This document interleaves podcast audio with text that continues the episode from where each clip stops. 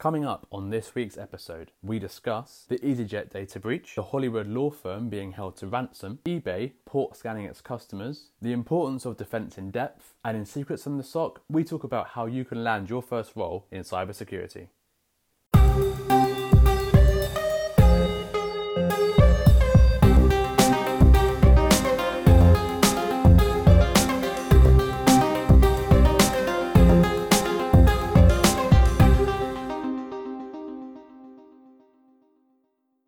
Evening, guys. We meet again. Another Evening. episode. How are we doing? Episode five, doing well. Well, I've got a suntan. Have you been on holiday? Where did you go? Your back garden? Went to the park, Hey, which one? local to me, Docklands. What was it like? Lots of people out ignoring social No, distancing. it's a bit of a hidden gem actually. Not a lot of people there. Hmm. Uh, so I've definitely caught the sun. I look great. I'm sure you do. What about you, Will? What's cracking? I'm good. I'm good. I uh, I haven't got a tan. Would you believe? Um, You've got yeah the ginger gene. the ginger. So um, I've been hiding in the shadows like I normally do during the sun. Putting on Fact 80 sun cream. I must say your hair is looking very long. That's a proper Right. lion's mane, that isn't it? It is ridiculous. It grows so fast as well. If I squint and tilt my head to the left slightly, I think I'm looking at Ed Sheeran. My wife says I look like the bloke out of um, Home Alone, one of the burglars. Why do that? Oh, so loving. right, it's been a busy couple of weeks. I don't know about you, but ever since lockdown happened, uh, my job has just got so busy. There's so much going on, lots of stuff to focus on. Um, I, you thought, you know, it'd be quieter with companies furloughing people, but it's just busy, very, very busy. Can't complain. Better than being bored, that's for sure. But uh, boy, am I feeling knackered as we record this.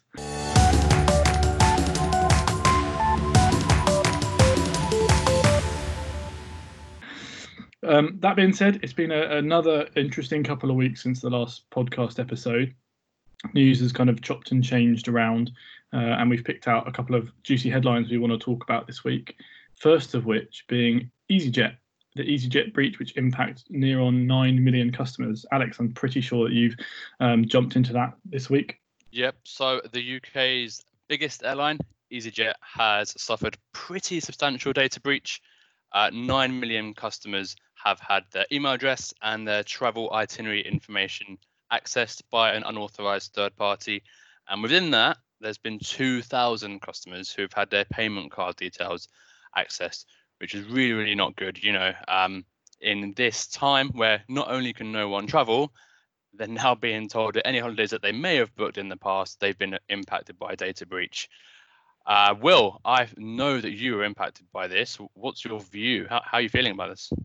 I was impacted, thankfully not on a credit card front. Um, I kind of expected it. I'm a heavy user of, EasyJet throughout the last sort of uh, six months. I think I've flown, you know, half a dozen times maybe. But um, it's frustrating, you know. Although I was expecting it, it's still pretty frustrating. And you know, when you get that email through saying, "Hey, sorry about this, but you've been breached," um, you know, watch out for phishing emails. Thanks, bye it's a bit just like oh, okay Did they confirm or deny that your card details have been accessed, or did they not, not say anything? so they they in the email they confirm that your detail yeah that, yeah they confirm that your card details haven't been accessed. Um, they say that um, it was your kind of itinerary so where you flew from and to and when. Um, my wife got the same email as well. Um, so yeah. I'm annoyed because i think whenever you're you know you put trust in companies and like everyone everyone puts trust in companies and whenever that trust is breached i think it's a difficult thing to stomach um, you know especially in in 2020 i sympathize with them i guess as well you know things are having a, having a hard time with you know the coronavirus and it's you know no one wants to see any jobs go and stuff like that. Um, so it's a kind of i think it's mixed feelings across the board really. So, Alex, exactly what data was taken? So aside from the 2,000 that had payment card information taken, it was just that of email addresses, and literally they've described it as travel itinerary. So I believe that will be details of any flights that were booked. So where you're flying from, where you're flying to, uh, all sorts of information that will and can and will lead to an increase in sort of spear phishing for the victims. You know, uh, full travel information, and especially couple that with coronavirus at the moment, makes a really good package for someone to to send you a bit of a nasty email out, out of the blue relating to your holiday that you know you've booked, and you're likely to fall victim to it, which is really quite unfortunate. I guess it's kind of lucky in a way that usernames and passwords weren't taken because you know that's the kind of standard typical breach that we tend to see. Passwords get hashed um, or they get uh, decrypted or cracked, and then all of a sudden you've got clear text passwords available up, up for sale as an account.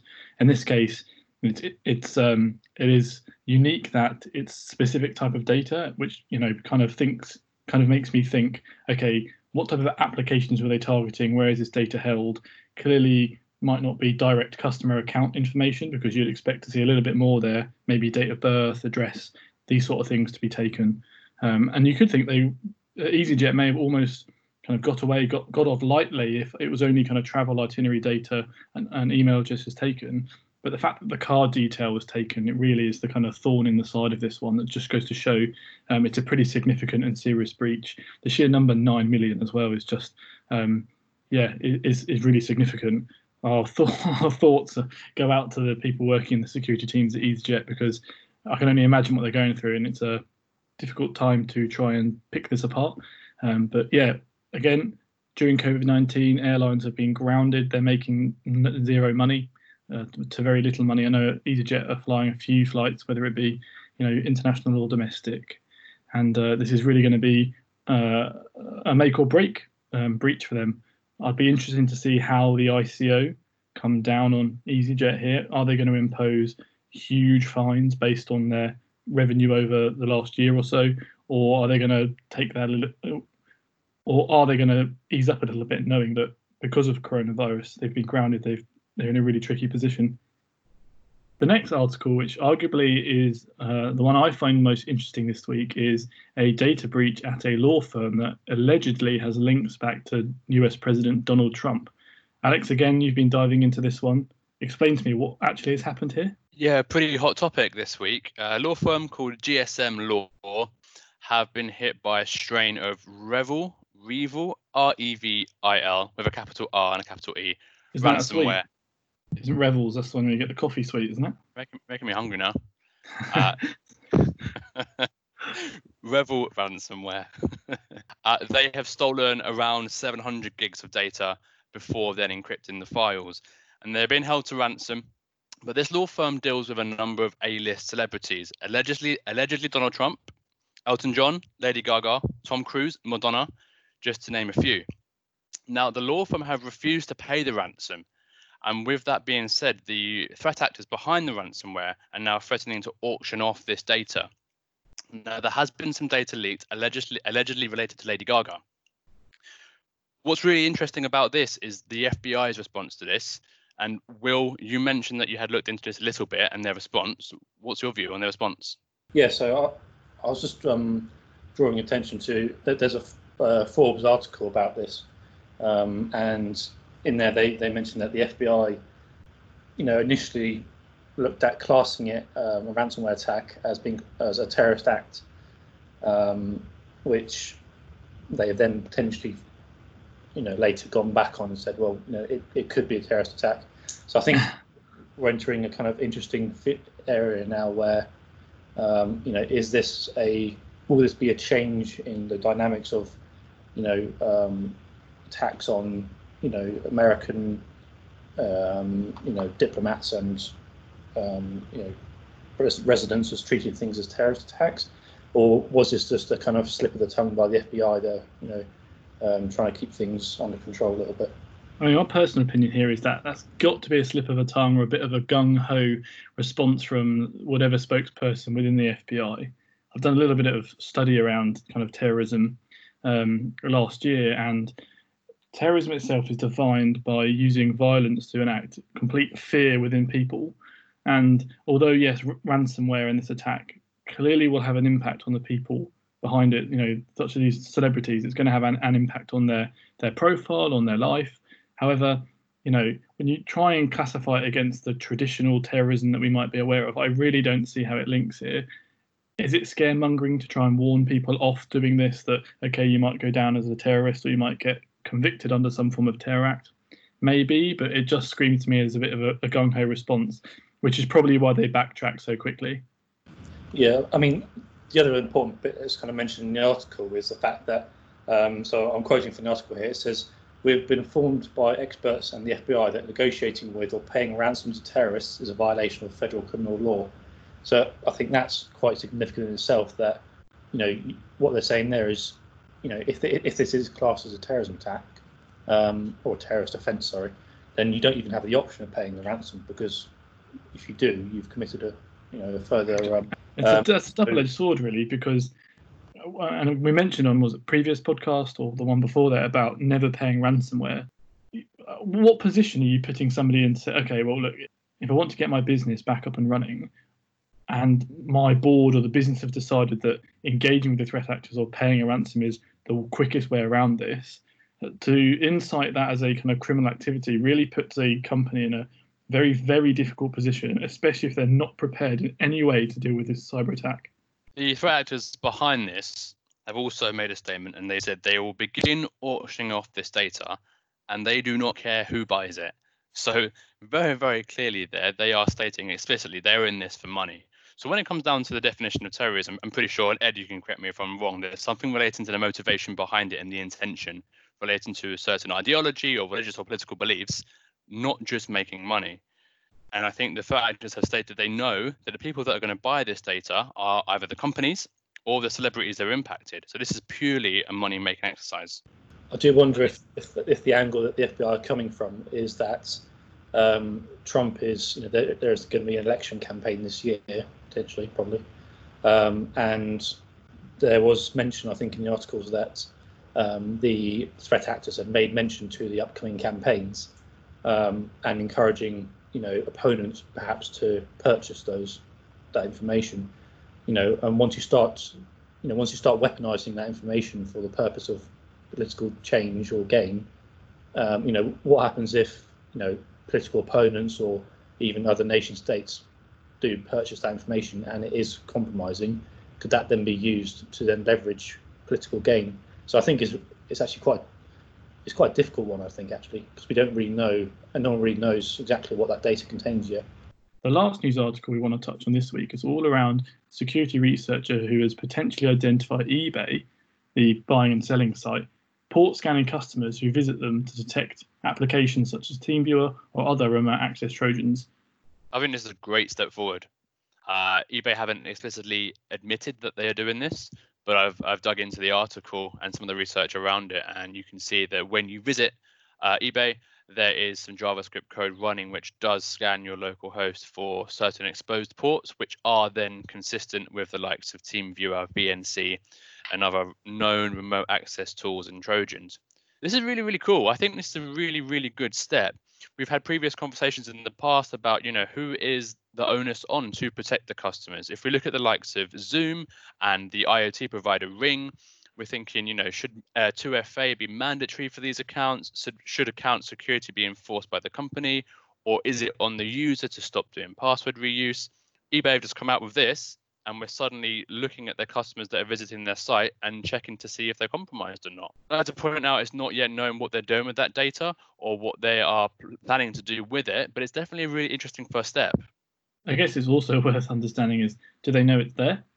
Um, we'd like to think that eBay have a plan around this and that they're uh, utilizing this information to better protect customer accounts or potentially understand the buying habits of people around them. Maybe it's a way of trying to detect botnets that are used for kind of eBay sniping and things like that.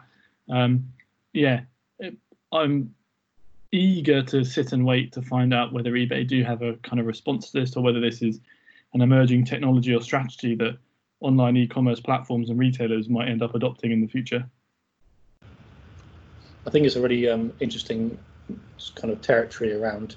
To me, it screams of a of a kind of uh, like a more active intelligence gathering technique.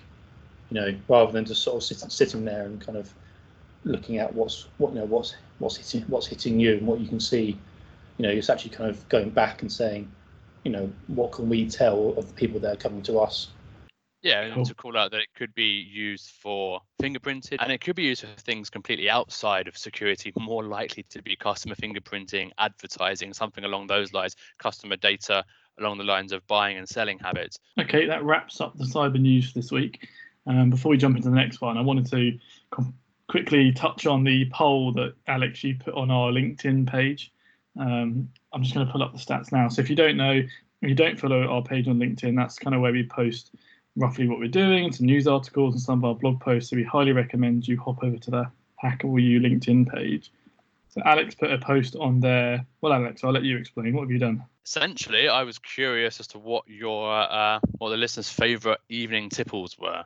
So you know, have a long day slaving away at work, and then you sit down in front of this in front of the TV and you crack open a beer. Do you pour yourself a glass of wine? Are you on the whiskey? Or something else, a cider or even a soft drink. So did a quick poll just to see what everyone's favorite evening drinks were, and then also whatever the favorite drink was going to be is what we're going to be drinking during the podcast. Thankfully, whiskey lost because I haven't got any whiskey. I was going to say, right, I, I was watching this and whiskey was in the lead for such a long time, and I was like, mate, I cannot. That, that this by the end of the podcast, Secrets from the SOC will be just a load of guff and not worth listening to because we'll be knocking back whiskey. No, so I can go through the uh, through the stats. So we had plenty of votes. So thank you to everyone that did um, slap a vote on there. I'm pleased to say that craft or standard beer won with 45%. Whiskey came in a close second at 36%, which, you know, as I've already said, did get my heart going. I can see Will has gone even paler than he normally is. No offense, Will.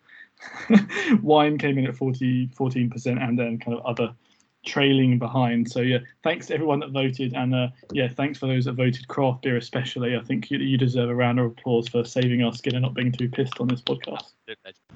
Well, mainly saving Ed because I'm Irish, so I can have my whiskey. Yeah, okay, fine. I'll take that.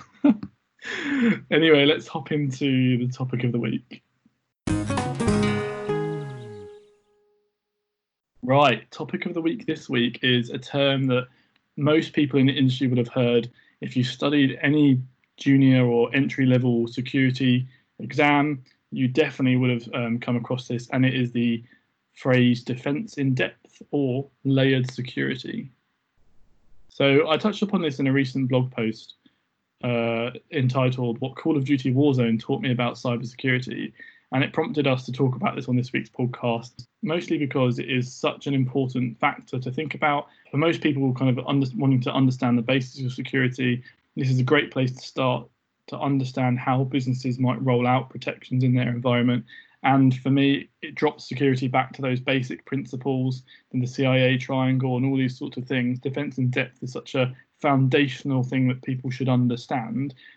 So, defense in depth is about having a layered security landscape where you have various different, it's like an onion, do you know I mean? You have different layers, and which point you put in different measures to counter um, potential security threats so that if, if you manage to get through one layer, then you still have to get through the next layer and then the next layer and the next layer, um, rather than the alternative where you just have a perimeter that you breach and then you're free to go, um, or there's very or there is something you know internal randomly set, and then there's no uh, there's no restrictions once you get beyond that.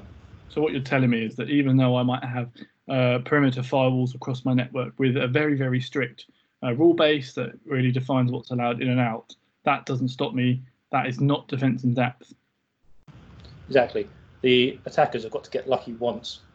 Uh, you have to get lucky every single time, which is a really common phrase I think that gets bounded around uh, the security industry. But it's true. You know, they they get through the perimeter once, and then they're free to roam, and then you're stuffed.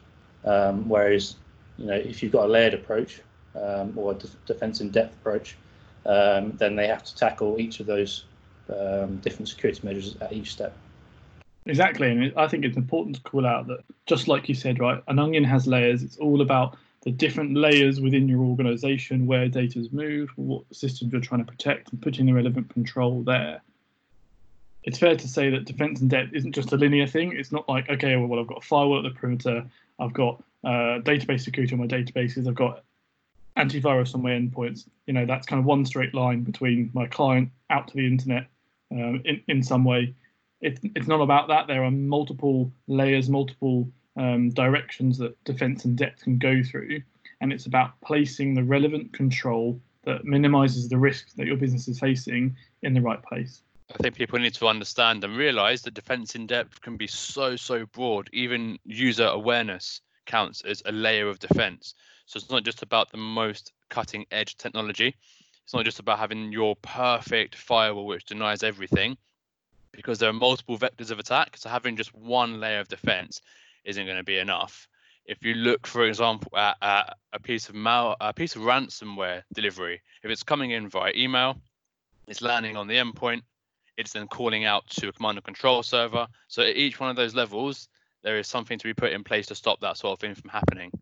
Yeah, and if we take a look at a semi-modern, up-to-date organization and its kind of skeletal structure, we're going to have some uh, end users with some laptops who are going to have access to the internet.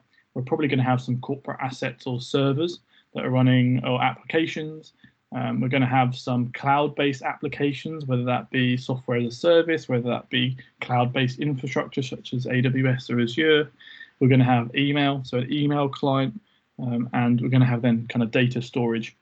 So all of these things have an appropriate control that surrounds it. So just like Alex said, and, and as Will said, if you breach the perimeter, there are multiple hurdles that are there to thwart an attacker. So if we take that by example, right, if we start at an endpoint, endpoint defense, you're looking at antivirus, you're looking at uh, endpoint detection and response software, anti-ransomware, stuff to detect malicious code running on a laptop. If you're a user who's browsing the internet, you're going to want to jump out via a proxy server. Now, these proxy servers have URL filtering, category filtering, sandboxing. Some of the more advanced ones can do a hell of a lot more than I've just listed. That provides security on your outbound internet access to protect not only your users, uh, but the endpoints as well to stop a malicious file from ever being downloaded from the internet. As an email, you have email security gateways, the likes of Cisco, Proofpoint, Mimecast, who will filter based on reputation, based on particular policy. They will scan the attachments which protect inbound and outbound emails if you so wish. Moving over to kind of your corporate assets, again, servers should have some form of endpoint security on there, but specific applications running on those servers, you have the security controls around there, whether that be a web application firewall, which is looking at layer 7 traffic. And then you have your network security. And we, in a real basic way, we can look at this at firewalls and our switches on our routers that route traffic and direct traffic through the network. And right at the perimeter of there, you should have your firewalls and your routers that have specific access control lists, that have uh, IDS, so intrusion detection or intrusion prevention systems. What I forgot to mention there was cloud. So with the cloud native approach or hybrid environment, you have the likes of CASB now or data loss prevention to stop data being uploaded out to the cloud and your communication to the cloud is secure and encrypted and all these sorts of things. So you can see there, it's not about one solution that's just slapped in that protects your company. It's about putting the relevant control on the relevant layer of that onion that protects in the best way it possibly can. So, quick question to you two then, off the back of that, because you mentioned various types of security measures there. You talked about AV, antivirus, you talked about endpoint security, uh, email security, etc. Where do you feel, or what do you feel the importance of vendor diversity fits into all of that? So I, I'm, I guess I'm quite biased and passionate about this, given that I wrote about it recently.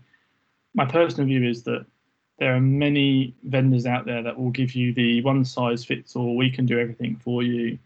We can do your internet, we can do your endpoint, we can do your email, all these sorts of things, which is brilliant. Don't get me wrong. There are definite financial or budgetary um, benefits from doing that. Consolidation of security tools is really useful. But for me, it's about you know, are you buying the best of breed for your company? Are you getting the most out of it? And is this company or are these vendors really focusing on those areas as much as they should be?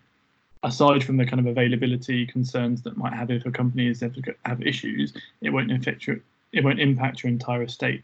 So personally, for me, it's about changing the technology you're using, using the best of what you can, when best of what your budget can afford, best of what your uh, architecture can kind of build in, and diversifying what you have.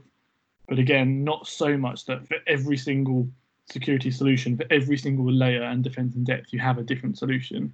It's about weighing up the ease of use and ease of rollout to the kind of diverse profile of defense that you might need.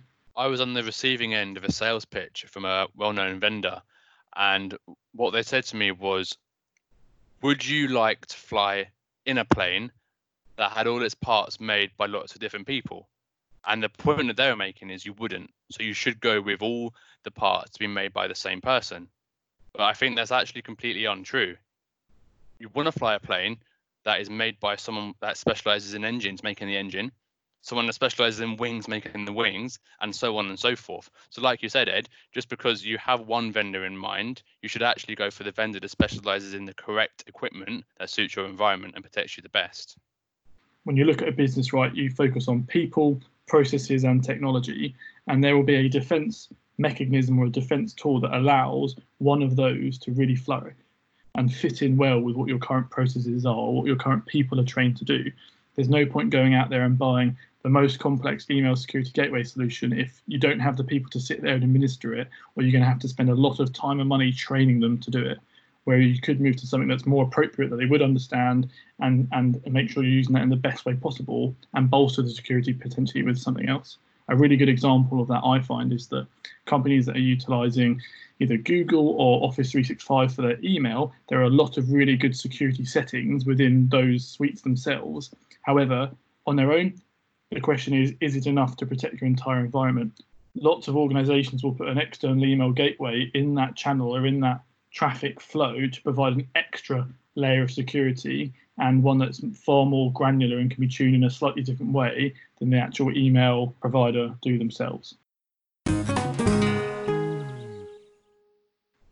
Okay, secrets from the SOC. We like this, don't we? We we'll have a good chat about what we want to talk about. I think this is where we can kind of ramble as much as we want, talk about our experience and things like that. So, um, what I really wanted to touch on this week is all around uh, that kind of entry level security, how somebody who is trying to get into the industry or somebody that might have hopes to move into security and preparing yourself to enter the cybersecurity industry.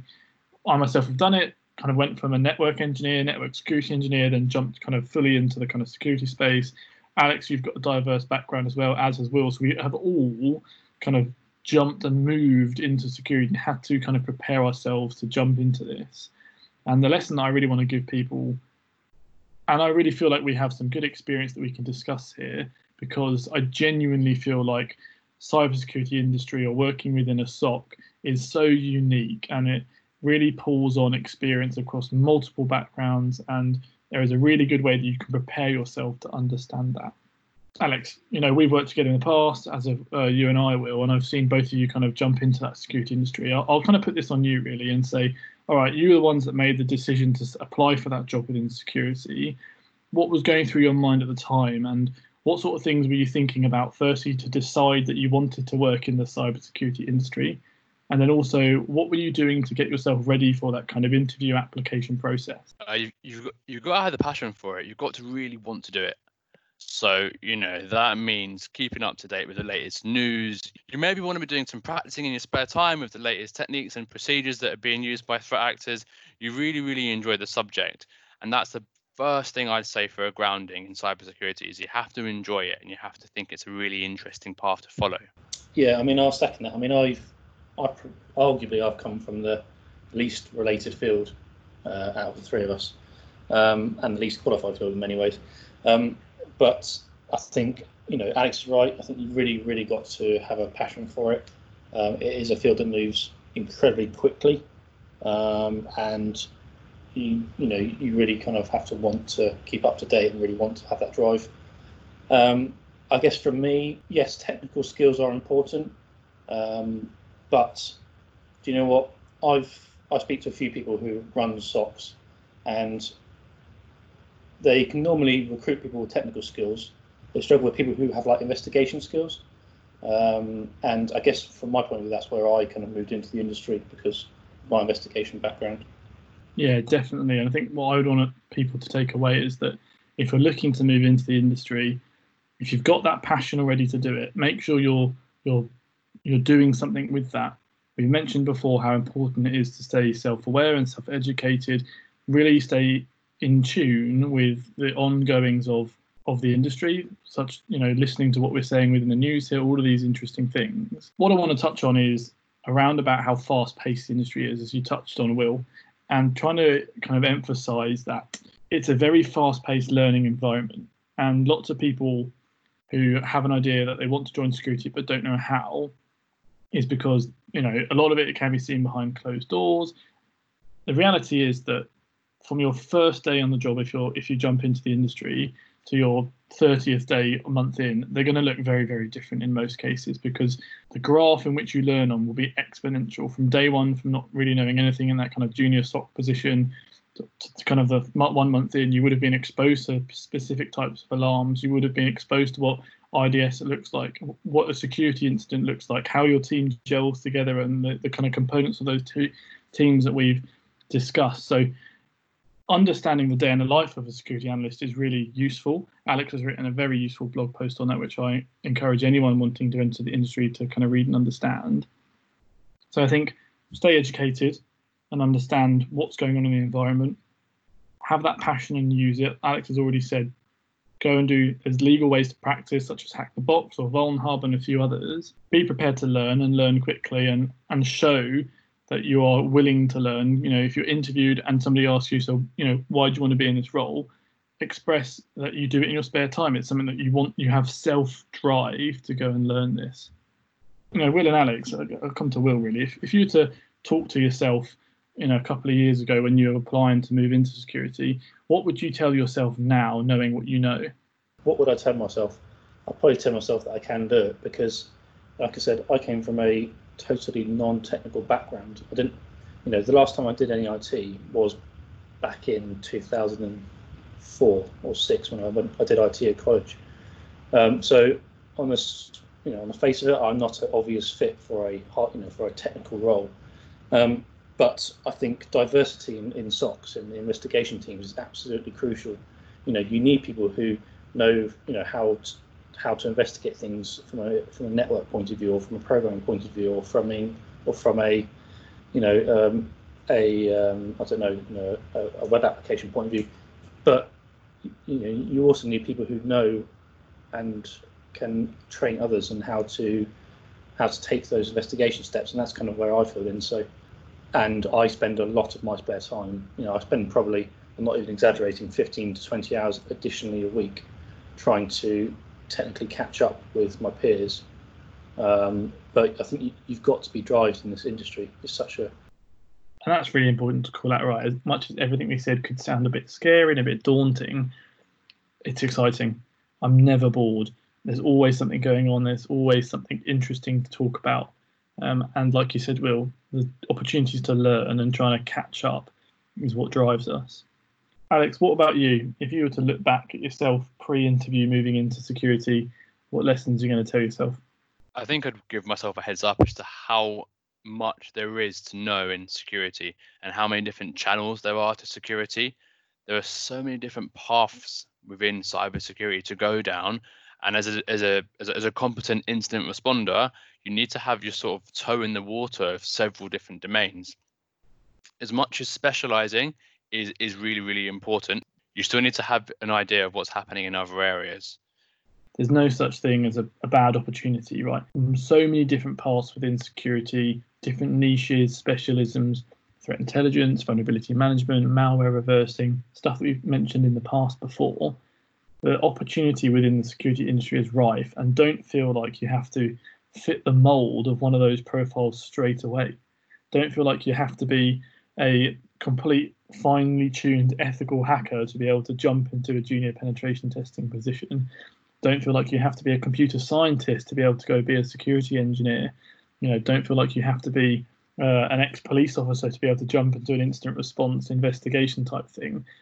Having the drive to learn and understanding that there are so many different ways that you can learn and move around inside a security operations center or the cybersecurity remit itself proves that once you get your foot in the door, and you can learn and you pick up what you like and you can enjoy, you can definitely pursue that as a career. And I would say as well, from a you know, we're talking talking to those leaders right now.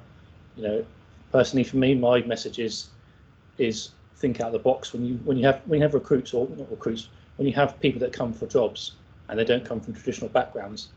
Um, you know, think out of the box. I think, you know, I think um, Ed, you know, you, you've interviewed and recruited people, and I think you'd agree that sometimes, you know, it's um, it's not always all about what technical skills someone can put on a bit of paper. Absolutely, with the relevant training behind you, and that's not paid for training. Yes, these things help, and getting companies to pay for courses and certifications is definitely a bonus. But there is so much stuff out there free: Cybrary, Pluralsight, Udemy, low cost or free training. That if you find the glint in somebody's eye that want to learn it, and you can put them in front of the screen and point them in some resources, there is your winner. There is the person who is going to provide the most amount of benefit to you because they're ready to learn, they're ready to get stuck in, and they're not just going to sit on their already known technical knowledge. So I totally agree. Where there is definite, of course, a use case to hire somebody that's technically competent in the area you need to hire. If you're looking for uh, certain pe- the right people within the SOC, take your mind that's outside of that, you know, remit of you must be technically capable come up with a good training plan, a good introduction plan for your junior analysts or anyone into the team where they get a real flavor of the security operation.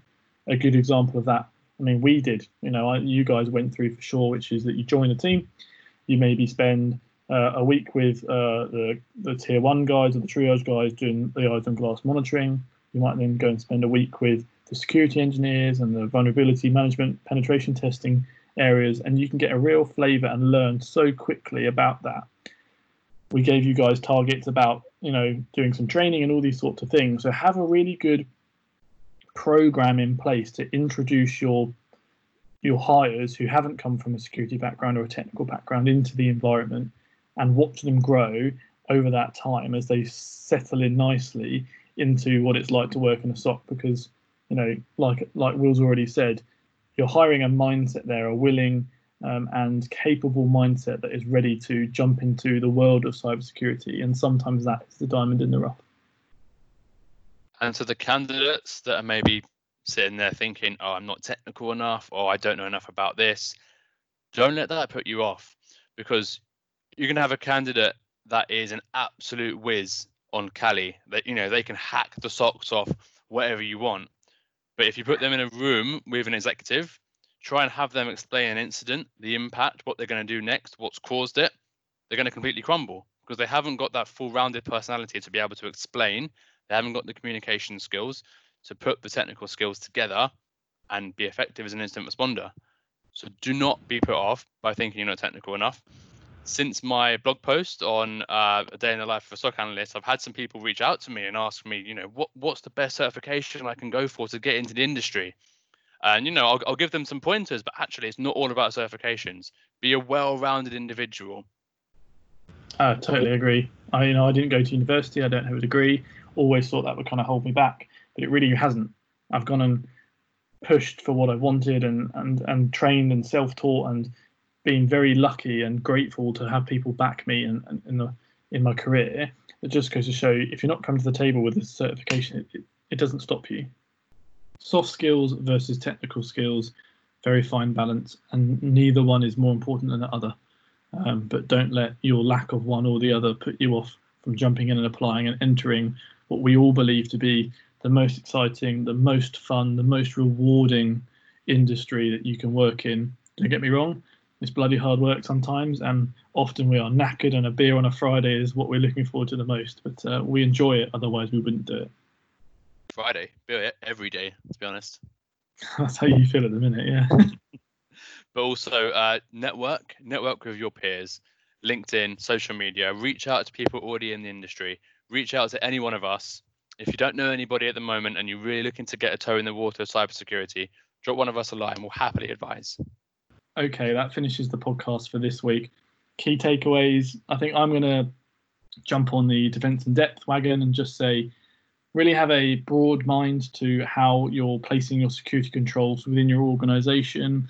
Don't put all your eggs in one basket with one control and sometimes one vendor.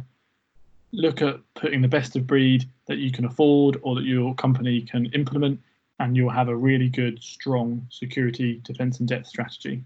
Alex, what about you? Key takeaway for this week? Mine's actually a message to those either new to the industry or those trying to get into the industry that may be listening. Uh, reach out to us, ask for some help. There's nothing wrong with that at all. We uh, will all happily spend some time to drop you some advice. We do have an email address, which is info at hackableu.com.